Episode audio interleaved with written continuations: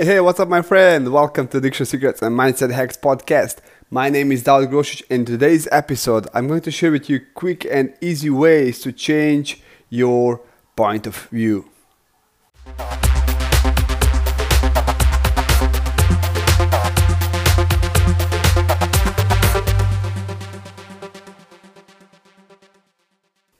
So I remember time when I was playing basketball with uh, guys that was better than me and every time we start playing basketball i was just starting with basketball and learning about it but they were already almost a pro and i feel bad every time when i play with them. And one time we played and uh, they win as usual and uh, i sit down and ask myself why i'm playing basketball if i'm feeling bad about it but i really like basketball. And um, then after maybe one year later, um, I I start thinking about basketball in different way. I just start to taking it as a pain because every time I, I really love to play basketball, but I start taking it as a pain.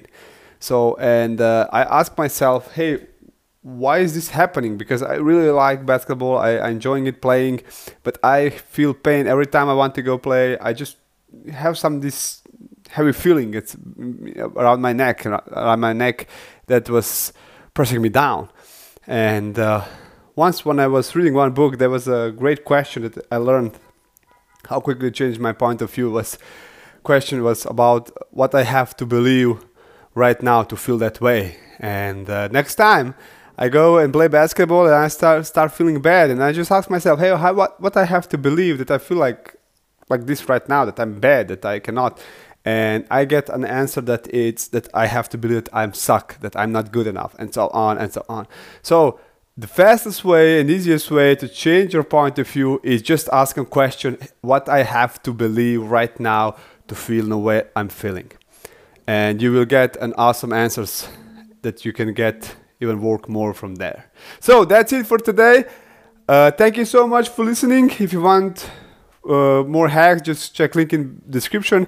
Have an awesome, awesome day. Don't forget to live with passion and talk to you soon. Bye bye.